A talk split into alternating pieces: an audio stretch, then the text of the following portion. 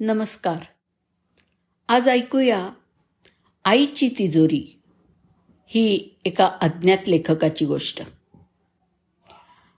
अण्णांचा पगार झाला की पगारातली ठराविक रक्कम अण्णा आईला द्यायचे. किरकोळ खर्चायला. त्यात दूध बिल भाजीपाला इतर किरकोळ खर्च वजा करता थोडीफार शिलकी राहायची. ती आई बचत करून ठेवायची. घरात एक गोदरेजचं कपाट सार्वजनिक.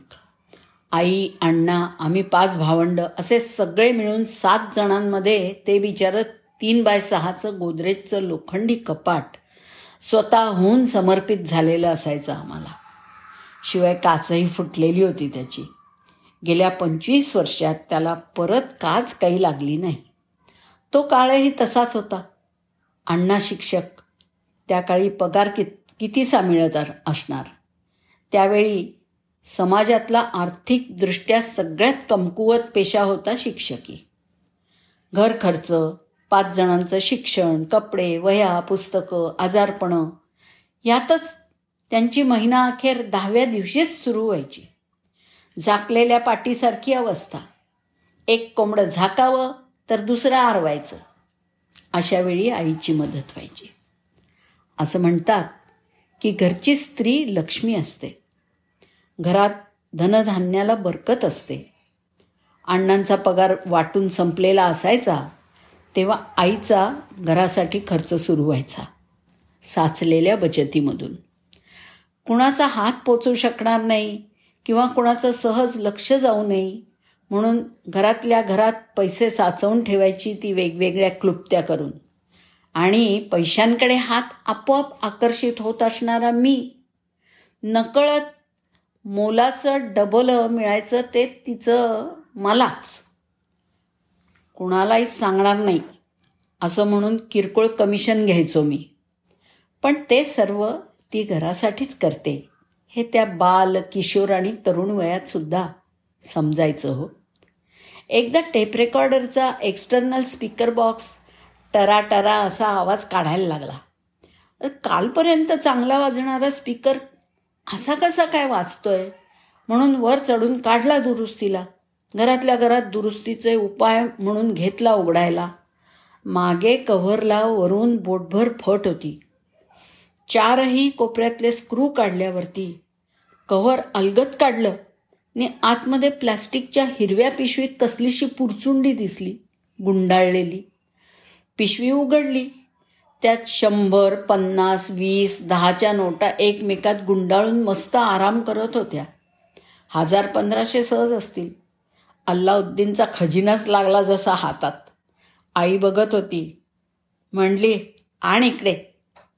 पन्नास रुपये कमिशनवरती दिले अण्णांना न सांगण्याच्या बोलीवरती.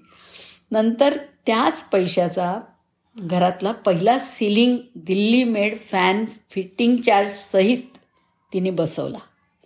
त्याआधी मुंडी इकडून तिकडं हलवणारा टेबल फॅनच असायचा. चाळीतलं घर म्हणजे एकेकाळी विडी उद्योगाचं ऑफिस होतं. स्वयंपाकघरात एका बाजूला कप्पेच कप्पे. एकावर एक कौलापर्यंत एकमेकांच्या बाजूला भिंतीत बनवलेले भिंत जवळजवळ दीड फूट जाडीची. जवळजवळ वीस पंचवीस कप्पे असतील. स्वयंपाकघरातल्या सगळ्या वस्तू अगदी सहज बसायच्या त्यात. त्यातल्या एका वरच्या कप्प्यात सहा सात फुटावरती पाहुणा गणपती ठेवलेला असायचा. म्हणजे गणपती वर्षभर जपून ठेवायचा. पुढच्या गणपतीसोबत बसवायचा आणि मागच्या वर्षीच्या गणपती मग विसर्जित करून नवीन आणलेला गणपती पुढे वर्षभर ठेवायचा. प्रथाच आहे ती घरातली. बोटांना धूळ लागली. म्हटलं धूळ साचली आहे तर पुसून घ्यावी. वर चढलो. काढला तो गणपती साफ करायला फडकं घेतलं. प्लॅस्टर ऑफ पॅरिसचा खालून पोकळ असलेला गणपती तो. उलटा केला तर परत प्लॅस्टिकची पुरचुंडी. देवानं दान दिलं परत. आईनं धपाटा टाकला पाठीवरती.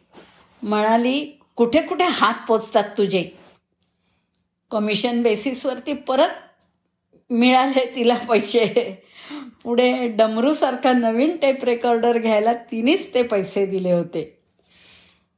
पुढे कधी कपाटाच्या पायाच्या खाचेत ड्रॉवरच्या बाजूच्या जागेत असे कितीतरी वेळी सापडले. कितीतरी वेळी तिने साचलेल्या पैशातनं घरच्या गरजा पूर्ण केल्या. जशा जमतील तशा. ना स्वतःसाठी काही दागिना केल्याचं आठवतं ना कधी साड्या. मेकअप तर कधी आठवतच नाही तिनं केल्याचं. साधी पावडर का काय ती तेवढंच तोंडाला लावायची. साधी भोळी भाबडी. साधं आयुष्य होतं तिचं. वडिलांची मिळकत जेवढी त्यावर गुजराण करत जपलं सारं. हट्ट नाही की हे का नाही. परिस्थितीशी समझोता. वडील रिटायर झाल्यावरती वडिलांनी हौसेनं केलेल्या बांगड्या बहिणीच्या लग्नामध्ये सरळ मोडायला देऊन टाकल्या. मुलगा झाला त्यावेळी मला अकरा हजार साचवलेले घेऊन आली द्यायला. वडील अंथरुणाला खेळले. तेव्हासुद्धा त्यांच्या दर महिन्याला काढलेल्या आणि साचवलेल्या पेन्शनमधून त्यांचं औषध पाणी दवाखाना झाला. माझी मदत आपली किरकोळ. व्यावहारिक नव्हतीच ती कधी. आणि जमलंही नाही तिला कधी. स्वतः ॲडमिट झाली तेव्हाही तिचीच बचत कामी आली दवाखान्यासाठी. आई मग ती आधुनिक असो की आपल्या वेळची असो. आई म्हणजे आईच असते. सर्वांची अगदी सारखीच असते. धन्यवाद.